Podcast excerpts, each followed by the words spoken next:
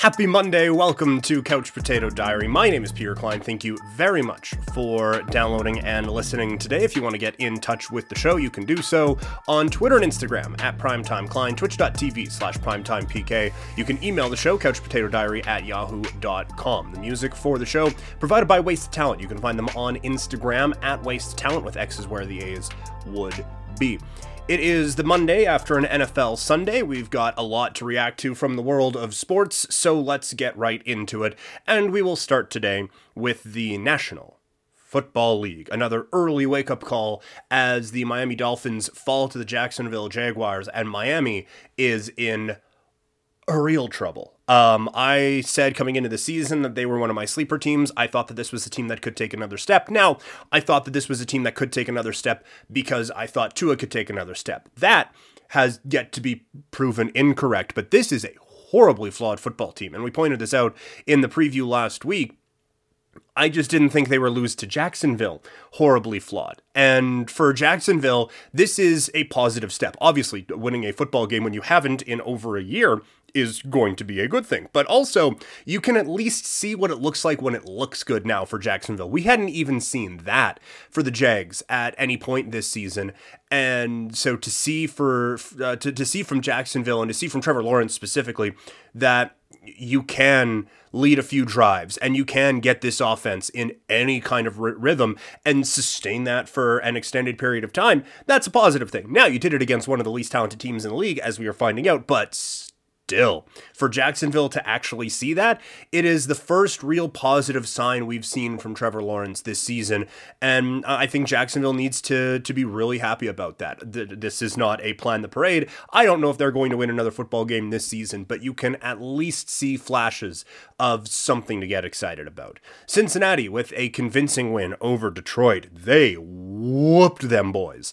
And for Cincinnati, it's pretty clear now this is just a good football team. I don't know if they are a great football. I'm fairly certain they're not a great football team, but there's the makings of a great football team there. And one of the, I mean, obviously Chase is a standout, and now you are seeing Joe Mixon get into that kind of a rhythm now with this team. For Detroit, I thought it was interesting post game, Dan Campbell calling out um, Jared Goff and saying, We need our quarterback to step up. We need him to be better. That I appreciate that greatly from Dan Campbell. And it's not just because I'm not a Jared Goff guy. I have said before, it is one thing for a general manager or whatever to put together a team that maybe isn't going to be the best in the hopes of getting a high draft pick. But you cannot let the loser tanking mentality creep into that locker room. And Dan Campbell is fighting that mentality, kicking and screaming all the way to the end of this season. And I, I think Detroit's going to win a couple of games this year.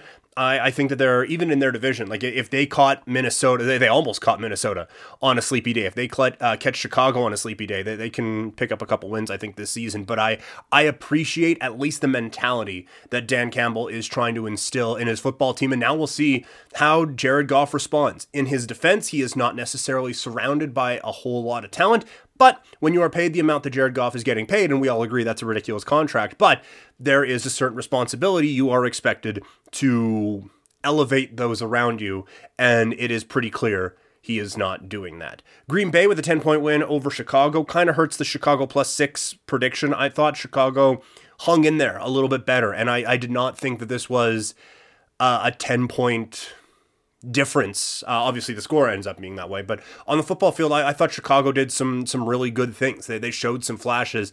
Allen Robinson needs to be more involved for this offense, and I think he's going to be going forward. And, and this is not just me saying this from a, a fantasy perspective. This is a player that I think a young quarterback, if he get like he is a, a player that can bail out a young quarterback. And we, we have seen that time and time and time and time and time again in Allen Robinson's career and it would be nice to see him with a veteran, experienced, good quarterback, and he just hasn't had that at any point in his career. But I think that the underutilization of Allen Robinson is hurting Justin Fields and it's hurting this offense. Uh, and for Green Bay, if anyone is worked up about the I still own you comments from Aaron Rodgers, you're trying too hard to be upset. It's a funny thing. There are people flipping him off. You would react the same way. It was awesome. And for Green Bay, it obviously looked sketchy to begin the season, and there have been a couple of times where it's there have been a couple of speed wobbles, but this is just a, a reminder from Green Bay that this is still a good football team. The Chargers get absolutely annihilated as they head into Baltimore. My wife's rogue pick of the week works out. Um, I, I had the the Chargers plus two and a half. They just got whooped on by Baltimore. I'm I'm going to chalk it up to just being a bad day for the Chargers, but for Baltimore now, when we were having the conversations about who the best team in the AFC was, there was some. I mean, obviously Kansas City is going to get some, but they have struggled at times this season. The Chargers were going to get some um, because like they, they look like they have taken a step. Buffalo with a big win in prime time over Kansas City, they got a lot of love, and it just felt like no one was willing to believe that Baltimore could be the best team in the AFC. And look, even with this win, I still don't know if anyone is willing to believe that Baltimore is the best team in the AFC, but this is a team that needs to be taken much more seriously than they are being taken. And it like the the Chargers get a win over Kansas City, their stock rises. Buffalo gets a win over Kansas City, their stock rises. Baltimore gets a win over Kansas City, and no one cared. And I understand there is a hesitancy to take this Baltimore team seriously because we've been burned by them in the past, right? Like we have seen this go poorly. We have seen this not go well with Baltimore in the postseason before. So it is easy to just say no no i'm not i'm not buying it this time but lamar jackson looks like he has taken a step as a passer now and i, I don't I still don't know how much I, I, can buy the rest of his weapons, but I, I, think you at least still need to include Baltimore in the conversation for best team in the AFC, even if it is only just, oh, and Baltimore is really good as well.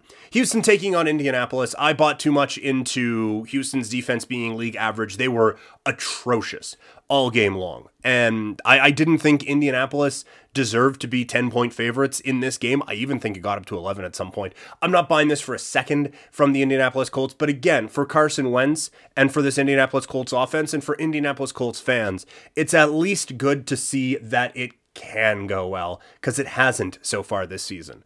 Kansas City with a big win over Washington. The, the the, football team's just done. Like this is that that is just one that I'm going to say I got wrong because that defense couldn't stop anything, and I get Kansas City is not a team that is easy to stop. But the the thing that concerned me from a Washington standpoint, they should have had much more success against that Kansas City defense than they did. This game scoreboard wise, doesn't look close.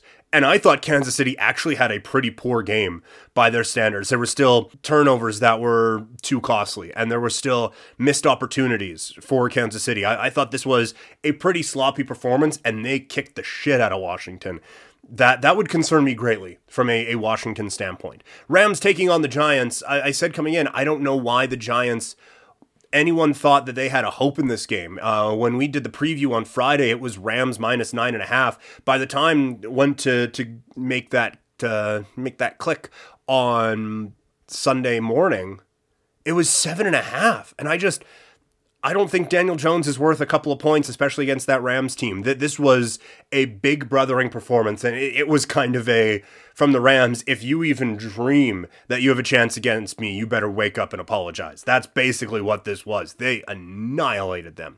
Minnesota against Carolina was hoping for a bit of clarity on either of these teams. We don't get that at all. Uh, Carolina probably could have won this one going away, but their receivers couldn't make a play to save Sam Darnold at any point. Um, and there, there are a lot of times where, oh, receiver needs to make a play on that one. It's like, well, pass could have been in front of him instead of behind him. That wasn't the case in this one. This was Sam Darnold's weapons letting him down. Uh, and for Minnesota, I continue to, to not take them seriously. Although apparently they've got the two minute offense down pretty good because that that again was kind of impressive. Arizona taking on Cleveland. Um, we continue to get reminded every week, but this Arizona Cardinals team is for real. That defense, even without Chandler Jones, who was dealing with the COVID thing, I believe, that defense and that pass rush gave Baker Mayfield all kinds of problems. And I think a lot of times when we look at the the Cleveland backfield and oh well it's it's one A one B. It's ah no no no no no no no no no. No it was clear from this game. It is one and two. Nick Chubb, I think, is the best running back in the National Football League. And he won't get the credit fantasy that he deserves, and he won't get the credit league wide that I think he deserves because Kareem Hunt is there and they just kind of get pulled together. But make no mistake about it, this offense is significantly better with Nick Chubb in the lineup, and the, the difference between him and Kareem Hunt is a lot greater than I think people are giving it credit for. It'll be interesting to see what Cleveland does now this week. They got the short week. They play Denver on Thursday night. Baker Mayfield, that looked like it could have been a season ending injury the way he landed on his shoulder. And he he came back out there and there was a couple of times like he had the time, he looked downfield and then he checked it down. It's like, oh, this guy's not right. That this that is a throw he would have made. Um, other notes for for Cleveland, uh, Odell Beckham Jr. makes an appearance. That's great for for Arizona that offense is just so good. And Kyler Murray is getting into the part where you're surprised when it doesn't work out for him. So Arizona, I still don't know if I trust to say that they are the top team in the NFC, but they beat the team that I think is. So kudos to them. This was one that I was sweating a little bit. Dallas against New England. Uh, Dallas ends up getting the win in overtime. I took Cowboys minus three and a half, and if you'll remember back to Friday's show, I was rather aggressive in making that point. And I would love, I would have loved to come on here and say, oh yeah, thirty-five to three covered it with ease, my friends. Uh, that was not the case, as New England hung around in this game. And the issue with New England, and I don't know if it's a Mac Jones thing. Again, I, I have stated before, I think Mac Jones was a product of the system out in Alabama, which is a weird thing to say about a quarterback, but I just, I don't think he's very good. I, I don't, I don't think he's as good as New England people thought he was going to be when there was predictions of this team making the playoffs, or uh, from one rather famous podcaster saying that, that this was the team that was going to win the Super Bowl. The New England offense, it makes sense for a young quarterback. Take a lot of the decision making out of his hands, just quick, boom, short passes, work your way down the field. And I actually think that that can be a model for success. The problem is offenses in this league are so good at putting up points now. And the league favors offensive players so much when it comes to the penalties that are called that the way New England runs their offense with the little dink and dunk all the time, it has to go perfect for 60 minutes in order for them to be successful. And if there is one mistake, it's just so much for them to come back from. And you saw it in this one.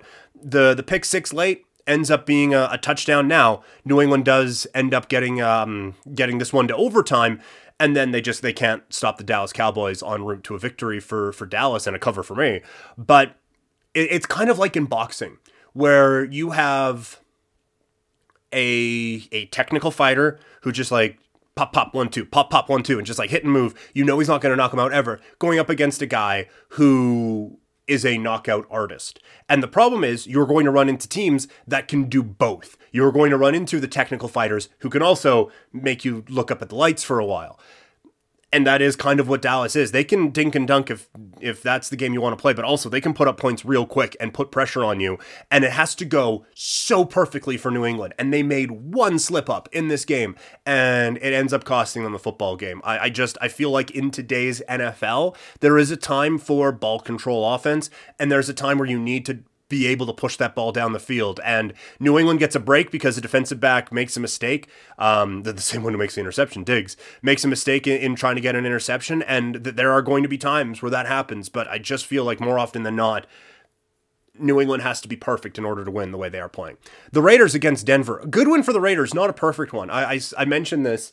Uh, I was watching the, the game with a buddy on Sunday, and we were watching on Red Zone because there's a lot going on in the NFL. And it felt like every time they flashed up the Raiders, they were doing something poorly, but they were still winning this game. I took the under 43 and a half. I think it was like 10-7 at halftime or or something like that. Like this was a low scoring game until the second half and then both sides just went crazy in in putting up points in this game. But for the Raiders with the week that they had, it could have gone one or two ways, and it definitely went the "we are not losing this football game" way. That that is a good response from the Raiders, and I think it's a good win for Oakland, for Vegas. Sorry, it is not a perfect win for the Raiders by any stretch of the imagination, but it is a good win for the Raiders. And for Denver, I think we're seeing now. We all knew that three and zero oh was a bit of a mirage at the start of the season because of the poor competition that they played, but I still thought this was a team that could threaten for a playoff spot. And by the way, it still probably is, but this is, I think, a very average football team right now. And I I was expecting more from the defense, uh, to be perfectly honest. And Von Miller needs to step up for that Denver team. I understand that there are some absences right now that are hurting this club, but Denver's offense, again, kind of relies on them to just be perfect, and that I, think hurts in this game. They're, they're just they are an average team. They, they scream, I guess now eight and eight going into the last week of the regular season, then either eight and nine or nine and eight. Seattle taking on Pittsburgh. This was an ugly football game. The debate about whether Pittsburgh can do anything needs to end. That this is it looks awful every single week, and it's worked a couple of times, and they're probably going to hang around in the AFC because the AFC just isn't all that strong. But when you look at their schedule down the stretch, they have the bye coming up this week. And then there, there's actually even for even for them, uh, there's a couple potential winnable games. Like that, there is there are absolutely going to be stories about hey, can Pittsburgh squeak in? Well, the veteran, whatever. And Mike Tomlin has never had a losing season. They got the Browns coming up um, Sunday afternoon on Halloween. That's pro- we'll see what's going on with Baker, but that's probably a loss for them. Then the schedule the rest of the way, they are home against the Bears and the Lions. That's a couple of wins.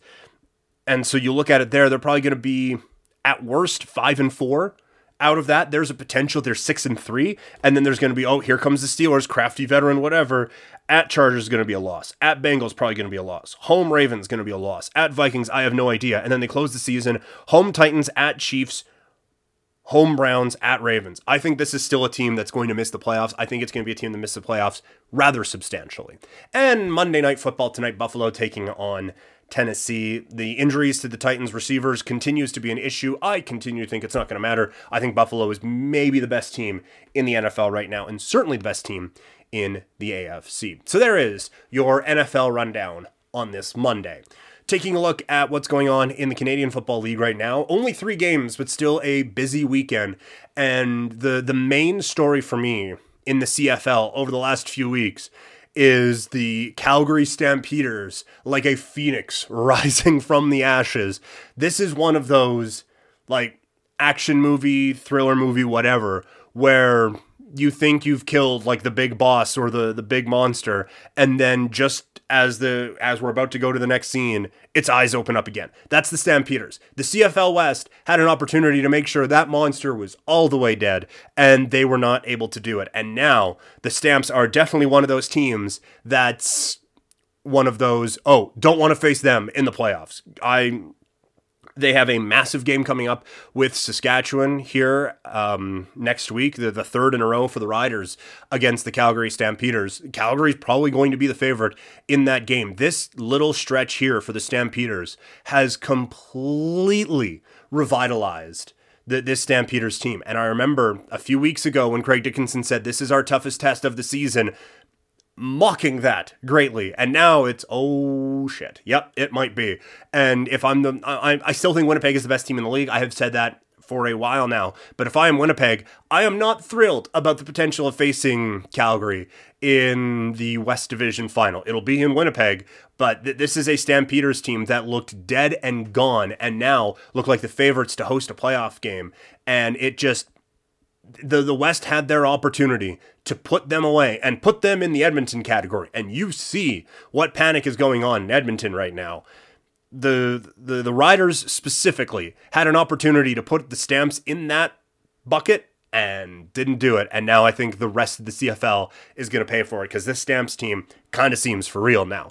Just a little bit further up the QE2 in Edmonton, eh, an era ends as Trevor Harris is on his way to the Montreal Alouettes in a move that happened late Sunday night.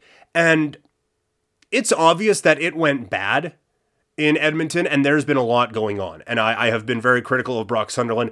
I didn't think it was trade the quarterback for nothing bad, though. That this is a head scratching decision for me because if if there was a young quarterback who was on the rise that um, Harris was potentially taking a spot from, then okay, maybe maybe this makes a little bit more sense. I, I, can at least squint and see it. Like if there was a Nick Arbuckle coming up along the way, then then maybe you can see it. I don't think Harris was the problem in Edmonton. I certainly don't think he was a major part of what could have been the solution. But I think this is a full team effort. And to me, this is Brock Sunderland like signing his um, termination papers at the end of the season. And we all know on this show that's not going to break my heart any. But I, I, think it's really interesting that he makes this move with no backup plan. And look, there's a lot going on behind the scenes in Edmonton. We understand this with Trevor Harris. He's not exactly handing out brochures in the locker room talking about the benefits of vaccinations, and that's going to become an issue when travel starts to be a thing. Now, Edmonton had the luxury of playing themselves out of any concerns of that throughout this season, but I didn't th- I didn't think it had got this bad where you just needed to get him out of there. That was a bit of a surprise for me. For Montreal, I think it makes a bit of sense. This is a team that has greater than just make the playoff aspirations and losing Vernon Adams sucks. But this is a good football team in a good division now in the East. It's not just going to, you can't just get by with just backup quarterback, whatever, for a couple of weeks. You're going to get crossovered in that if that happens, because there are four legit teams in the West Division. But I've said before, the crossover is not a guarantee in the CFL this season. I think Montreal has just as much, much of a chance to be playing in that East Division semifinal as the BC Lions do, which is a hilarious sentence to say out loud, but thus the Canadian Football League. But I, I, think it makes some sense for Montreal, and you just kind of hope that you have a locker room that whatever ex, uh, extra is going on with Harris in Edmonton, you hope you have a locker room that can withstand that. So, an interesting week in the Canadian Football League, to say the least.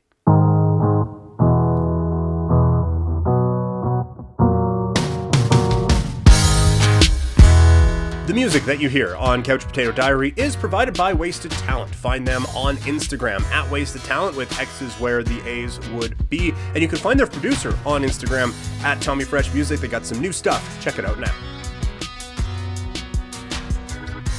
A few quick notes here before we head out. Major League Baseball's postseason. Didn't get a chance to talk about the check swing awfulness that happened Thursday night as the San Francisco Giants and LA Dodgers played in one of the best baseball games you will see. And this is the beauty of playoff baseball. And this is why I, I get like that game was awesome to a certain subset of people that I fall into. You, to market the sport as, hey, look, it's two one baseball games. It's going to be great all the way around. Um, that's that that's probably going to lose some people and may have lost some people. But I also don't think that you needed to go so far the other way that it is the the three true outcomes that we see in baseball right now. The excitement in this game uh, comes with the drama of there being a couple of runners on and balls being put in play and things like that. Like this was just an excellent, excellent baseball game, but it ends with a check swing at the end, and it, it is one of the most anticlimactic ends to a classic game in the history of sports. And it is too bad because that is a classic series and a classic game. And this had the potential of being a classic moment. And instead, it's going to be a classic moment for all the wrong reasons. And I saw people calling for robot umpires. This is going to be, a, this would be the trickiest of ones to solve with robot umpires. But I do think we are getting kind of closer to a, a time where this at least could be figured out. And it's interesting that this is the rule that kind of does it because we've we've had video replay in baseball for a while, and I've talked about before the unintended consequences that we have seen with Major League Baseball. With the video review, where we're looking to see if a guy's cleat is on the base still, or or something like that, like that, that kind of stuff really sucks the life out of a game. And I'm sure if we were to look at check swings, th- there would be some form of unintended consequence. But that rule has never been defined. It's like, yeah, if they go around halfway and maybe not. And no one ever has any idea what the umpire is going to go with on a, a check swing. And having been an umpire in uh, significantly lesser situations than that, it's kind of tricky to tell. You're just kind of like, yeah, I don't know. It looked like he wanted to swing. I I don't know how to fix it, but that was a major problem, and it's probably one like in a, few weeks. It, it's it only comes up a few times a year. It's probably not that big of a deal, but it just sucked to have that game end that way. And for the Giants, I can't imagine being a Giants fan. That is going to be the one that got away for forever because you don't know how much longer or how many more magic seasons you are going to get like that to have it end in such heartbreaking fashion in in one sense it kind of adds to the mystique and adds to the legend of this team but on the other hand it super sucks now in the National League Championship Series all of a sudden, the Atlanta Braves are just an unstoppable juggernaut of walk-off wins. They take a 2 0 series lead, holding serve at home, and the fact that the Braves have home field advantage in this does kind of bother me a little bit. I, I get you want to reward winning a division, but I think the the reward for winning a division stops when you don't have to play the one game wild card. Like I think that's that's probably reward enough to to now make the Dodgers have uh to, to now make the Dodgers be the road team the rest of the way that that feels a little bit icky to me. I, I don't appreciate that one. So I I hope that that is something that gets figured out going forward. But still, credit the Atlanta Braves. Those are two huge wins, and we continue to be amazed by the Braves and what they have been able to do this year. Tonight, it is the Red Sox and the Astros in game three of that series as it heads back to Fenway. In the NBA, Jaren Jackson Jr. signs a four year, $105 million contract with the Memphis Grizzlies. And I think he is like one of the swing players in the NBA this season. Memphis takes that step last year and they, they get into the play-in game. They win that in impressive fashion, and they make their way into the, the, the postseason. And they don't exactly go quietly into the Dark Night, but they, they put up a fight at least. And now this offseason, I really haven't liked what they have done. I, I thought Jonas Valanciunas was a great fit for that team. You bring in Steven Adams, who I'm not the biggest fan of. Um, and and so I, I, feel like that is a bit of a step back. But the huge step forward that this team could take could be if Jaren Jackson Jr. plays up to just this contract. If he is just $20 million a year good, then this Memphis team is going to be a problem in what is already a very good Western Conference in the NBA. And again, I don't know if this is going to be a team that threatens the Lakers or anyone for a, a playoff spot or anything like that, but they're going to be good enough that they can make some noise in the West this year. And if ja- uh, if if Triple J can take that step forward, Memphis is real interesting. Especially we saw him mix in a couple of longer shots this year. If he can be kind of that, uh, sorry, last year in the postseason, if he can kind of be that stretch four guy, then this team becomes a problem. He only shot Oh, I thought he was actually better than that. Sorry, in the postseason, he was only 28% from three, um, and he shoots 28% from three in the regular season. A career 37% three point shooter. If he is around 35, 37% from three, that, that adds an interesting wrinkle to this team that really didn't have anything going from beyond the arc last season. That's not Ja Morant's game. Um, Dillon Brooks showed it at times he could do it but I, I just i really like how this memphis team is put together. They scream one of those like league pass all-stars to me and so i'm i'm i'm interested to see what triple j can do can do because if if he is as good as this contract says he is, then I, I think there's going to be a very good team missing out on the playoffs last year because, or this year, because Memphis goes out and does the damn thing. I, I think that's going to be really interesting to see.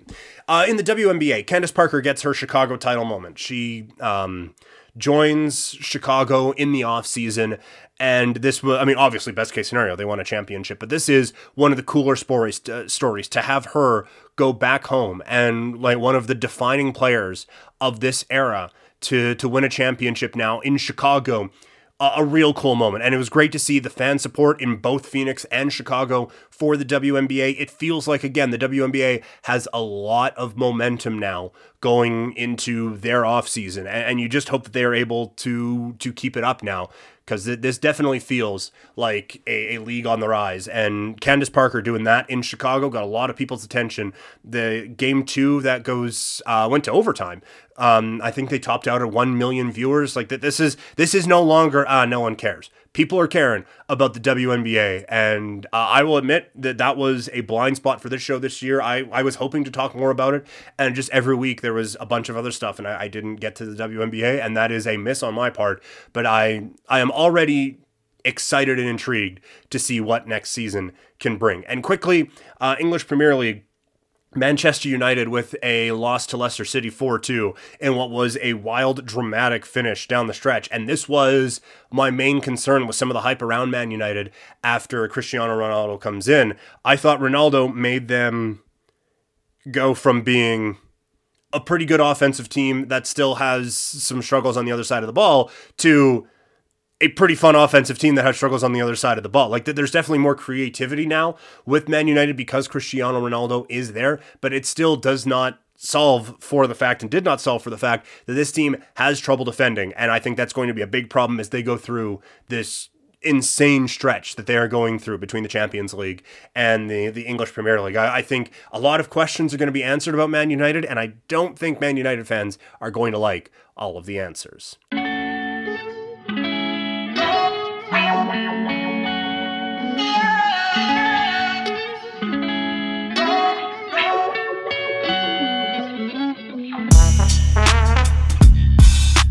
Very pleased to be joined by our next guest. Uh, have been trying to set this up for a while and uh, had a wonderful game of phone tag going for a bit, but finally have Kelly Hrudey on the show, studio analyst for Hockey Night in Canada, uh, the color commentator for the Calgary Flames, also a 17 year National Hockey League career. So, uh, quite the lengthy resume, uh, Mr. Hrudey. How are you today? I'm doing well, Peter. Thank you. That's a very nice introduction. I think you uh, were very kind to me. Thank you. Well, hey, it, it's you're an easy person to be kind to. Um, quickly before we get into some of the other stuff, I was looking at it. Like I said, 17 year NHL career, and we're coming up on uh, about 15 years as a, a broadcaster. Are, are, you ready to to have been a broadcaster longer than you were an NHL player?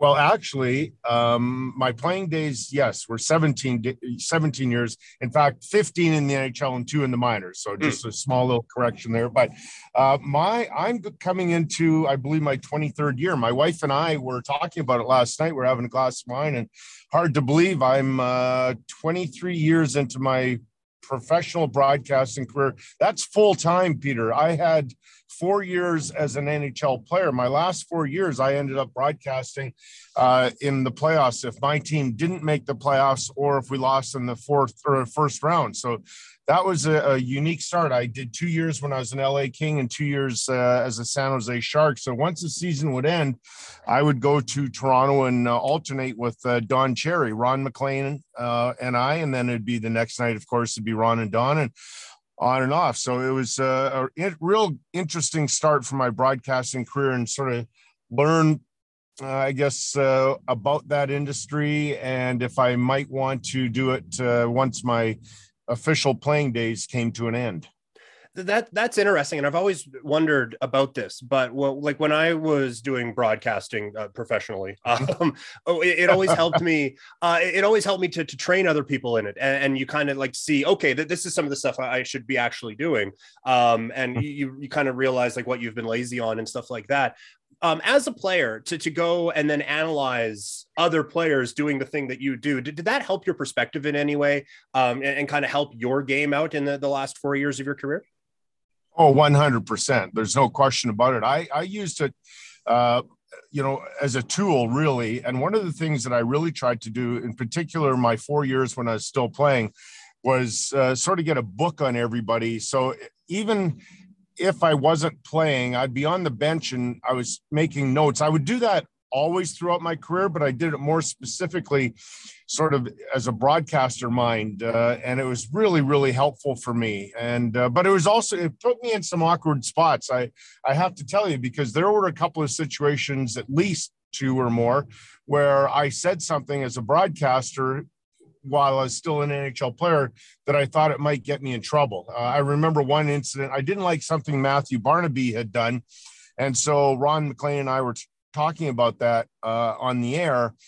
And I thought I went pretty hard at uh, Matthew. And then the very first time we played each other the next year, I was I was quite afraid actually that he might do something to me or um, that it might come to a head. And uh, luckily for me, it, he didn't say anything. Maybe he didn't hear it. Uh, I kind of suspect he did because usually when you say something about a player, uh, it usually gets back to them. So yeah, there's there's all these little uh, tools that you use, and uh, you're exactly right about uh, you know you've got to put in the work. This this broadcasting thing is it's not physically demanding like my old job, but it's certainly way more hours, and you've got to put in the, the time. Otherwise, people can see through you, right? If if you haven't done your homework. Right. Yeah. And especially like hockey fans now have so much information and everything. Um, yeah. I yeah, I remember I, I, would have to t- we we had the text line at 960. I would have to turn it off because I knew I would say something that someone would correct me on. Um, and yeah, hockey fans now it's crazy right. how much they pay attention to yeah. everything now. Well, and even if they're not correcting you, which they can, of course, but uh, we can all see things differently, right? Uh, and that's mm-hmm. one of the things I like about the broadcasting gig is that we all see you know players and uh, situations differently. And and that reminded me so much of my playing days. So we'd go if we had a day off on the road and a bunch of us would go out for dinner the night before a game we'd chat about the, the team we're playing or maybe the team we just finished playing. And we'd all have a different opinion on uh, certain players. And and broadcasting is no different right? And that's why the audience where if it's a, a tv viewer or a listener on radio we all just sort of see it a little bit differently and we have our own opinions and that's very healthy uh, there's a few things I want to touch on uh, while, while I have you here today. Uh, and the the first one here, we'll start with the serious stuff and then have uh, a bit more fun towards the end. Alrighty, I um, like it. The, um, uh, you, have become one, of the prominent voices for, for mental health um, in this city, in the country, and certainly in the, the sport of hockey. Uh, so before we get into a, a, bit more of the specifics, I guess just just explain to people why this was a, a cause that was so important to, to you to speak out on. Well, because uh, it started with our daughter Caitlin. So in the summer of 2004, um, we noticed that Caitlin uh, was going through some things. We actually noticed Peter is before that, but uh, we were unaware of uh, mental health. We didn't really understand it. We didn't know to look out for it. Uh, we didn't know, in Caitlin's case, that trouble was lurking. Uh, and so there are plenty of signs that we completely missed. Uh, I chalked them up to just quirky little habits, which was uh, completely off the mark. And so um, when we finally recognized, I guess in the summer of 2005, that life was completely unmanageable for Caitlin, and we had to get professional help for her. Um, and then, so we went through that entire process. Um, and then she had she got much better. Uh, I think you know, Peter. She had she and her husband have that clothing line, moregooddaysclothing.com, and uh, that the genesis of that clothing line and that that slogan is that uh, after four years of extensive therapy, she came to us and said something like, "Hey, mom, dad." Uh, just to let you know, I'm starting to have more good days than bad. And that's quite a profound comment, right? And mm-hmm. so um, after uh, going through that, and then she had a, a, real bad setback in the year of 2012, where she tried to go to university away from uh, the city of Calgary, and she unfortunately couldn't do it, had to come home, and then she was uh, continuing to get plenty of help again. Um, and then I had a publicist at CBC that knew our story, and he thought if we were able to to do it, in particular Caitlin, of course, uh, that it might be helpful for, for people if uh, she shared her journey. And I, I brought that to her attention, and and so she was up for that. And uh, so she went national. Uh, the public or National Post and the Canadian Press ran two different stories, and they were both incredible. Um, and but I, I did warn her, Peter, because this is such a sensitive topic that I was really scared about social media. Now, having said that, that was 2013, right? And so social media was not the animal that it can be now. And uh, much to my surprise, I'm happy to report. And so for the people listening to this, that uh, she was she only was uh, uh, it was so heartwarming. She only felt the love of people. Like nobody came after her. She had no negative comments, uh, and nobody tried to bully her and all that kind of stuff. So that was really nice to to see.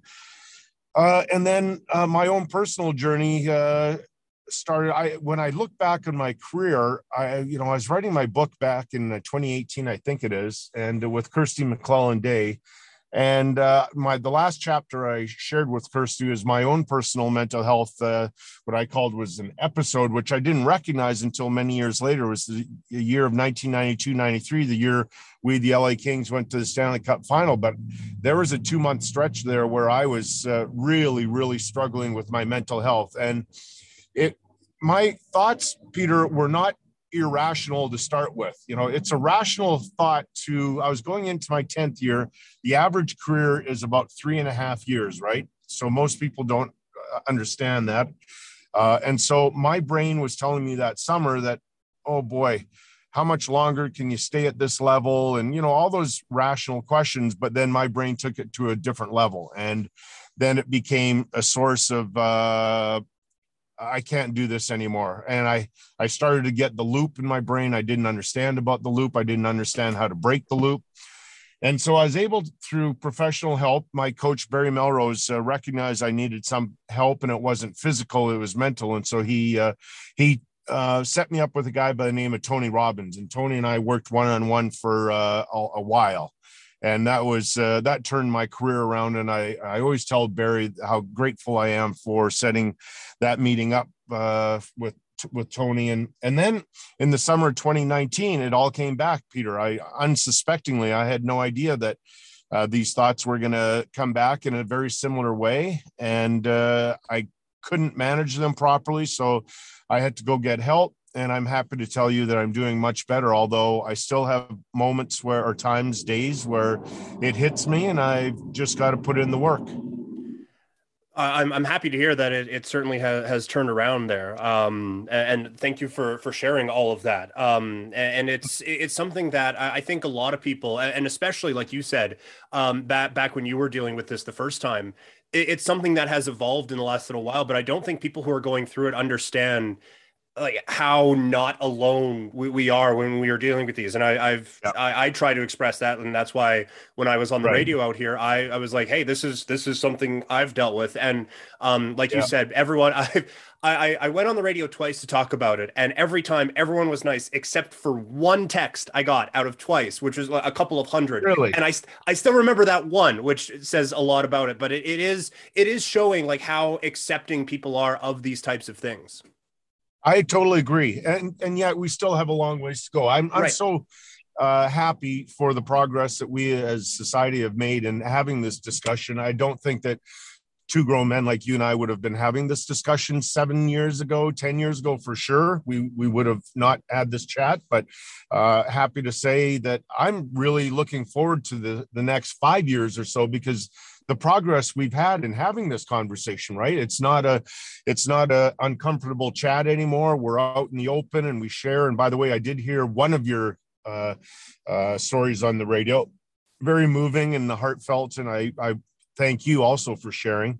Um, but there still is work to go to do. Like I, I, remember I was listening on the radio the day that Carey Price, the announcement that he went into the player assistance program, and people can't get over the fact that because you make a lot of money that you might have issues, right? That uh, just there's there's no correlation between having money and being well, right? Like it's just you can have issues. It doesn't matter. I one of the examples I use is a guy that I uh, really respect, and that's Bruce Springsteen. He's got all the money in the world, and yet he he shares his story openly about the troubles he's had. So uh, I think the more we chat about it and make it uh, normal, uh, the better off. And by the way, this is really important for me, Peter. Um, and I've said this also about uh, Caitlin uh, when she shares her story. There's if you if you're going through something and you feel like sharing, great, but there's no obligation to do so, right? Like, right. not everybody can do it. And the only thing I would ask is if you are going through something, get the help you need because it's too lonely and too painful to do it yourself. But again, there is no obligation if you get help that now all of a sudden you have to share with everybody. That that's not the point we're trying to make or that any of us are trying to make because your story is your story. And if you have the uh, interest in sharing, great. If not, that's great also. Yeah, no, and I, I, very much understood. I, I was uniquely qualified as kind of talking is my jam, so that's it, it was easier for go, me right? to yeah, it, it, was easier for me to, to share that. But I certainly understand um, others who don't. You mentioned the the progress that has been made and where we're going. Um, how how do you think individual teams now, uh, specifically at the, the National Hockey League level, how, how do you think NHL teams can kind of help this progress along? Oh yeah, you're so right, and that's what uh, is also really great that uh, all teams, not just some, all teams have people in the, that field that uh, um, they're on call 24 hours a day for the players uh, and whatever they might need. Now, there is a little bit of work to do, as I think all of us know. Some of maybe the younger players uh, not i'm generalizing here but some of the younger players i think are maybe more uh, interested in seeking out that help and maybe sharing a few older players uh, around the league. So I'm again, I'm not just saying it's uh, with my time around the Calgary Flames, but uh, just traveling a lot uh, before the pandemic. That there were a couple of older players when we'd have this chat that they'd say they're not comfortable uh, going to a psychologist that might be affiliated with their team because they're they still have that old school feeling that it might be used against them in some way which I I disagree with, and I, I, I didn't agree with their take, but uh, that is their personal feelings. So I think that uh, the more we talk about this, the more comfortable everybody will be uh, in sharing uh, if they need to my my last one here before we we move on to the, the Calgary Flames. Um, from from an analyst sure. perspective, and this was something that I uh, uh, like to to this exact moment in time, I, I still ha- have some issues with when ta- like we're we're analyzing players, and, and we can't just be oh that guy's great, well that guy's great, oh and that guy's great too. Like there, there does have to be right a bit of uh, a critical nature to some of the things that we talk about. And I remember when I um, first kind of talked about what I was going through, someone texted in and said, "I'm so sorry for, for any time I've criticized you." And I was like, "That's that's not the point. I still I still need to be criticized. Right. I'm not perfect all the time. I'm close, but um, um, and one of the ones that really got me most recently, I, I don't know how much attention you pay to basketball, but Ben Simmons just lost it in the NBA final or in the NBA playoffs. Like he he shot seven times in seven games in the fourth quarters, and there was one time he was under the basket and had a yeah. chance at a layup that he's made probably literally a million times in his life, and he he right. passed the ball away. Like there was clearly something up top that was just gone for him, yeah. and yeah. I I had trouble with that because on the one hand, like I I know not at that level, but I know what that feeling is like, where it is just everything has just spiraled on you. But at the same time, it, it, was abundantly clear he cost his team an opportunity at potentially a championship. Yeah. And from an analyst perspective, I didn't know how to balance that. Um, and so this is a, a difficult question probably to, to ask of you, but you were on national television a lot of nights of the year, and this is now a new layer of things. How have you kind of worked through that that minefield of like, hey, there could oh. be something going on with this person that we don't really know about? You know peter that's such a great uh, topic and i haven't worked through it yet. I'm, I'm still navigating uh, that those waters. I i wrestle with it. I have been wrestling with that very point um, for years now um, when I, I, really started to understand uh, more about mental health. Uh, and by the way we have really studied this my entire family because of uh, not only caitlin but other people that we love that are going through things and uh, and myself. And uh, I don't know uh, exactly how to to do it yet. I'm I'm I struggle with that because you're exactly right. I'm on national television, and I can't just say everything is perfect every single game, and I have to maybe pick apart plays or comment on particular players, not knowing fully what they're going through, and so um, I suspect uh, many times over the course of my career when I have uh, um, singled out a person that they were going through something. And the one player that definitely stands out to me was when Patrick O'Sullivan was playing with the Oilers, and I believe I criticized his work ethic, if I'm not uh, wrong or mistaken.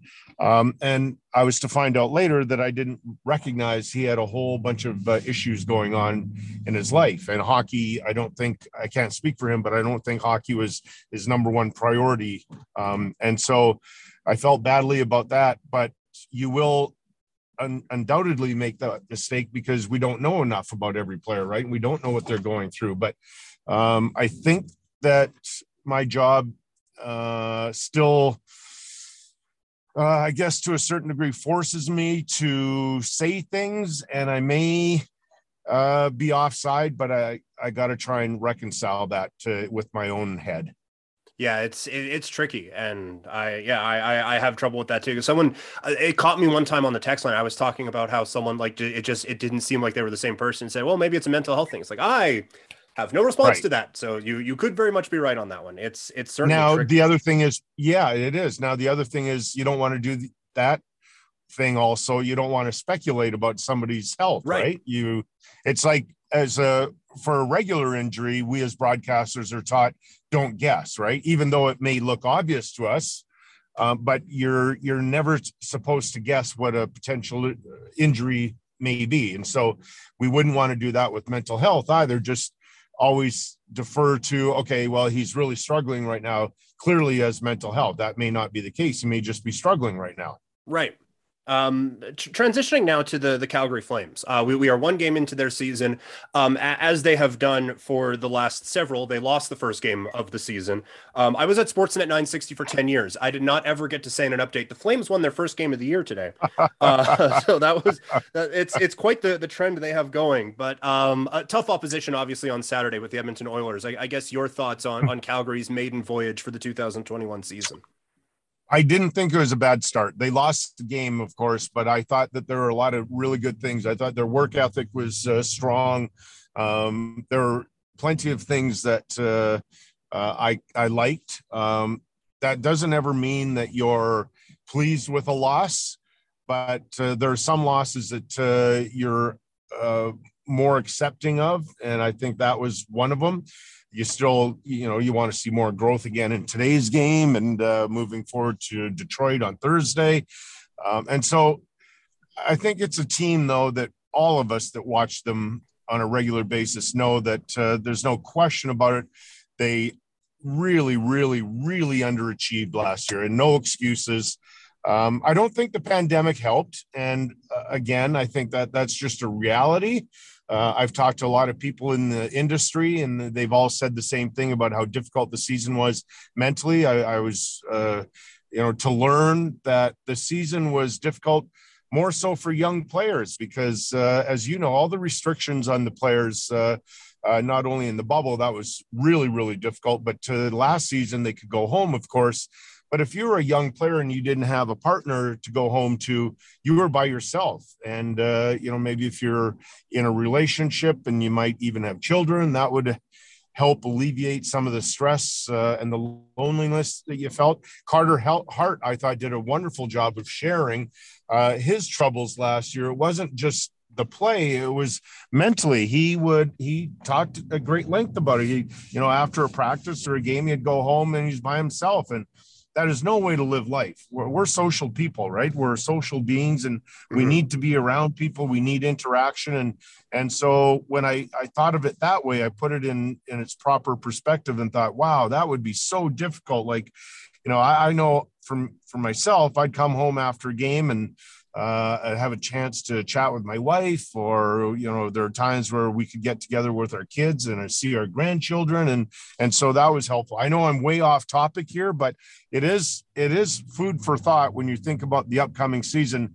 how much more normal it'll be for these guys. Right. Yeah. And it's it's not that off topic because it was like the big factor over everything last year. Um, and like uh, as we've talked about, different players handle different things in, in different situations, and we're all wired to, to handle things differently.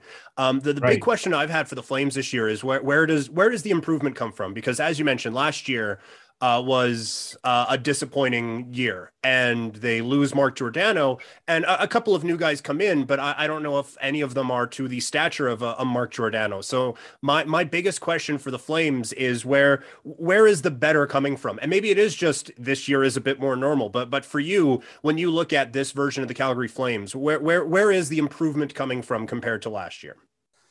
Okay, so Peter, to me, it, it really is about individually. Um, you know, collectively, I think the the team will have way more success if individually everybody plays to their potential. Now, you, you know, pen, potential is an interesting thing because you're not going to be uh, at that level every single game when you play 82 games. But what you want to try and do is be as consistent as possible and be as at high a level as possible. So that's to me the biggest thing for the Flames going into the season. There's there I don't think there's a player on that team other than perhaps Chris Tanev that can say that they had a good year last year.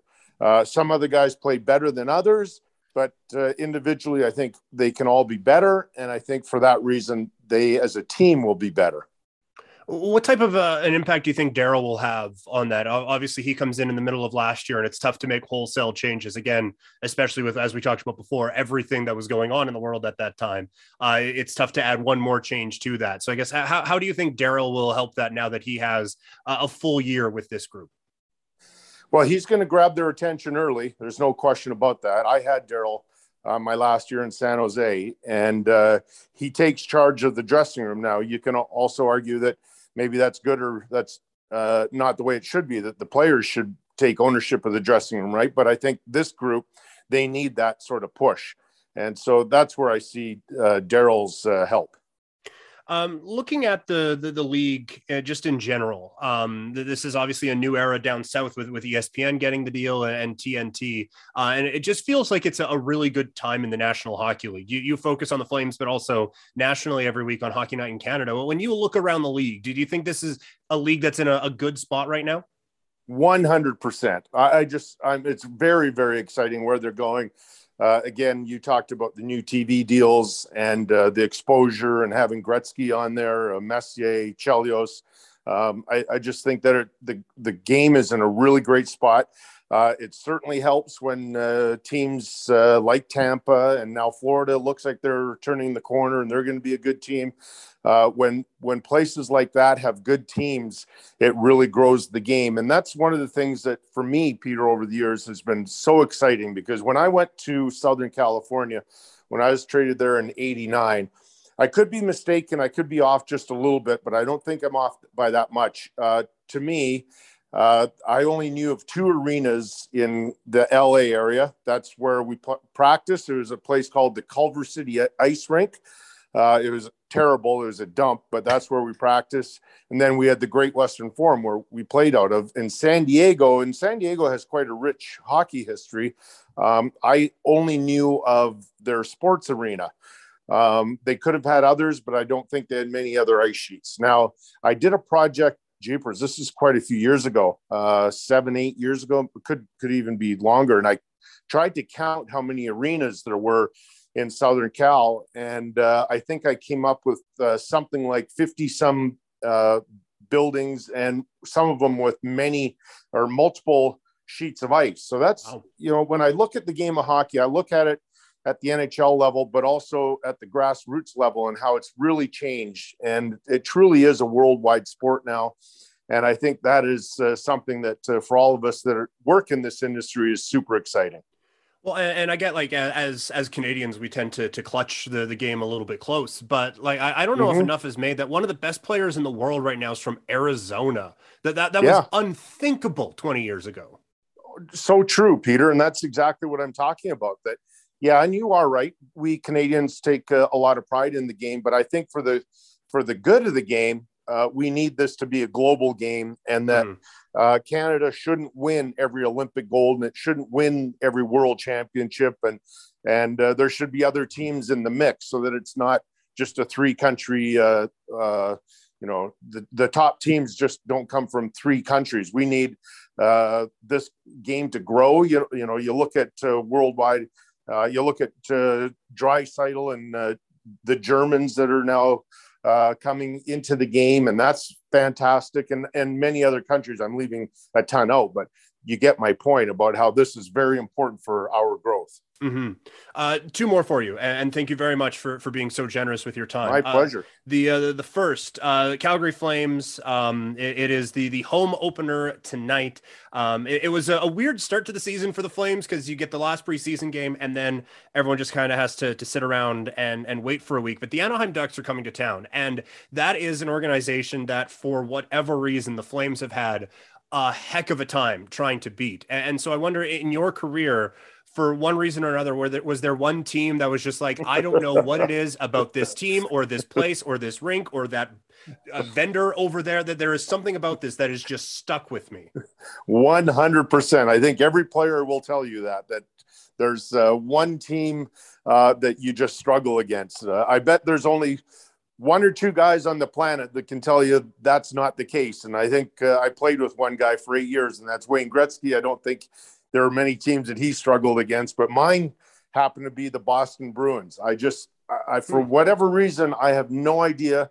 But uh, I guess to a certain degree, I started to think about it, maybe a little bit in my head, but I struggled with them. I don't know what my record would have been, uh, but I loved the Boston Gardens, that old building. And I, I played in the new one as well, uh, my last uh, year or two, I think. Um, and I have no idea because typically those old buildings like the the Boston Garden or Chicago Stadium or uh, Maple Leaf Gardens, Montreal Forum, St. Louis, that old building. Um, I love those buildings. I typically played well in there, but the Boston Garden, I just could not play well in there. I know I got pulled a bunch of times. I think my best start there might have been a, a tie. Um, and so, uh, you know, I, I, could never figure it out though, because I, I, it wasn't because there was a small building and they were a really competitive, hard team to play against. For whatever reason, uh, I just didn't play well in that building, and that, it, it still sticks with me, as you can tell. Yeah, no, that and the, you, you came up with that one right away, so it's it's still yep. something that is there. Um, yep. the, the, last one for you, and we talked about the, the resume at the the start. Uh, a lengthy career. You, you corrected me on my math, uh, which I, I, I, thank you for that. But uh, a, a, long career as a, a, professional hockey player, and a long career as a broadcaster at a national level. Uh, and when I told my wife, who's relatively new to the sports thing, um, that I was interviewing you, she said, "Oh, the button guy." Oh, um, yeah. so, um, so first of all, uh, a credit to you for handling that as well as you did, because I've I've worked around a lot of people who would not have been as okay with that getting pointed out as you were. But I, I do need to know who sent you the best chirp about that, because I am sure you heard about it for a while and are still hearing about it now, uh, thanks to me. So, uh, who who kind of got you the best after that whole uh, thing played out? Actually, I, I don't remember. Um, I, I will tell you this: the, the reaction, kind of similar to yours, is that uh, most of the the people that got a hold of me, it was all positive. Like it was like not many people would have handled it that way. Now I'll tell you this: I'll give you the behind the scenes. That was not going to go to air, but mm. that was about 20 or 30 seconds before we went to air. Uh, Rick and I were standing in our spot, getting ready to do our hit, and uh, and it was a live hit. So the button popped off, and um, but it was recorded in our production truck. But the problem was the Flames, it was in the second intermission. The Flames were losing badly at home. I'm going to say something like six to two. So they were getting smoked. It was a really terrible game by the Flames. And and I couldn't stop laughing. And Rick Rick got it together and he sort of composed himself. But now we go live to air, and I am out of sorts. I just cannot stop laughing and and so it would have looked horrible, right? The Flames are getting smoked at home, six two, and I'm having the time of my life, right? yeah. And so our producer Scott Lennox decided to throw it in there. Now uh, that I think that was the right move under the circumstances. Now it, it's kind of mm-hmm. like you, Peter. You've been in the situation where you've done something, maybe you said something uh, stupid or something, and you cannot stop laughing. That's just I, I, don't know. I just I think I learned that from Ron MacLean. You make a mistake and it's funny, right? You just yeah. try and handle it that way. So one of the very first year the Vegas Golden Knights were in the league, Rick and I are there for the first game that the play, Flames are playing in uh, Vegas, and I'm in the booth and we're about four minutes in, and I called them the Vegas Golden Nuts, and and and again I could not stop laughing. So Rick basically called the game by himself for the rest of the first period because I'm on my cough button laughing like hysterically. And I couldn't push my talk back uh, to the production truck because that would have been disruptive to the crew. So basically, I just had my finger on my cough button the entire rest of the first period and then able to regain myself in the first intermission. But you do things like that, right? That you just, they're mistakes and you can't help it and you just got to live with it. Well, and and that's uh, I think one of the reasons why people kind of to gravitate to on-air personalities is like we're humans, right? Like that. That was yeah. I, I, was on the morning show for a little bit, and and those uh, say a lot about those guys. Far from perfect human beings, uh, those gentlemen, and, and they just they embrace that, and it's just it, it's this great thing. And you, you have if right? you're uh, pardon the pun for this, if you're just a buttoned up robot, it, it's yeah. not it, it's not going to resonate. But any type of personality, and, and people are going to love you for it. 100%. And that's the thing I always tell people that uh, they might want to get into uh, broadcasting. You've got to be you. You've got to be authentic, right? And that's mm-hmm. uh, you. You can't be. You can't try and be some other broadcaster that maybe you admired growing up. You've got to be you because I've always said I've always worked on television, but I've always said the camera can spot a phony in a second, right? It just does. And so you've got to be real. Well, and it, it, reminded, it actually brought a, a memory for me. Um, it wasn't on air, but we did a lot on the air for uh, my wedding and we got married out in Canmore. And one of the things we did was uh, I was extremely lucky to get a, a fitted suit or a, a tailored suit from uh, Supreme Menswear, and it was. I remember that. It was stunning, and it's. I still have it here, and it, everything was perfect. But the the one issue with uh, things being tailored is that you kind of got to stay that size. That there isn't really room for there isn't room for aggressive expansion. And the night before my wedding, we decided at twelve thirty that we all needed pizzas, and so I put the suit on the next morning, and poof gone. Uh, now, luckily, no way. Yeah, luckily, Aaron from Supreme. I still don't know why, but for some reason he drove out to Canmore to help me with everything, and I was like, "So uh, there's not a wow. button where there should be a button." He knew a guy, went, got the thing put together, and then met us. At, he beat me to the venue um, with, with wow. the suit, and so that, uh, that that that brought not many times um, will will you remind me of my wedding day, uh, but that that certainly that that certainly was was quite the reminder. I love it, Peter. That's a great story. Um, okay, so fun stuff to end on. Uh, Kelly, thank you very much for for doing this. Uh, enjoy the game tonight, and I'm I'm sure I'll be bothering you again at some point this season. You got it. Thanks, Peter. This was a fun chat. All right, that's a show. Thank you very much to Kelly Hrudey for stopping by and uh, having that conversation. Uh, I hope you guys enjoyed that one. I had a blast doing it. Uh, so thank you to Kelly Hrudey for stopping by today. Again, if you have any thoughts on the show, you can send them my way. Twitter and Instagram, I am at PrimetimeKlein. Twitch.tv slash PrimetimePK. You can email the show, couchpotatodiary at yahoo.com. Got some bonus Wasted Talent in. Uh, you can find them on Instagram at Wasted Talent. There are X's where the A's would be. Check out their producer on Instagram at Tommy Fresh Music. They got some new stuff coming out. Uh, they provide all the music for the show, and I greatly appreciate that. One episode down, a few more to go this week. I will talk to you guys later in the week. I'm out.